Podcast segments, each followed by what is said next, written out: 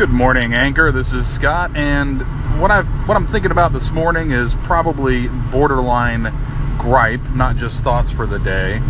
But I just got done flipping through Twitter and pushing a couple of things out, and it is shocking to me how many people don't realize that Twitter is the internet's cocktail party, and all they do is tweet and talk about themselves.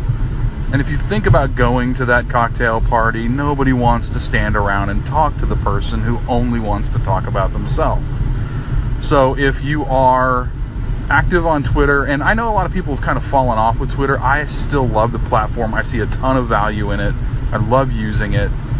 But it, the, man, talk about things other than yourself. It doesn't mean that it has to be all personal and true. Nobody really cares that much what you had for lunch but there are so many other things to share. There's so many other things to talk about, even if you just get on and jump into other people's conversations, right? I mean, if they wanted to keep those things private, they'd be having them in private. So it's really an open platform. It's expected that we're going to interact with each other there.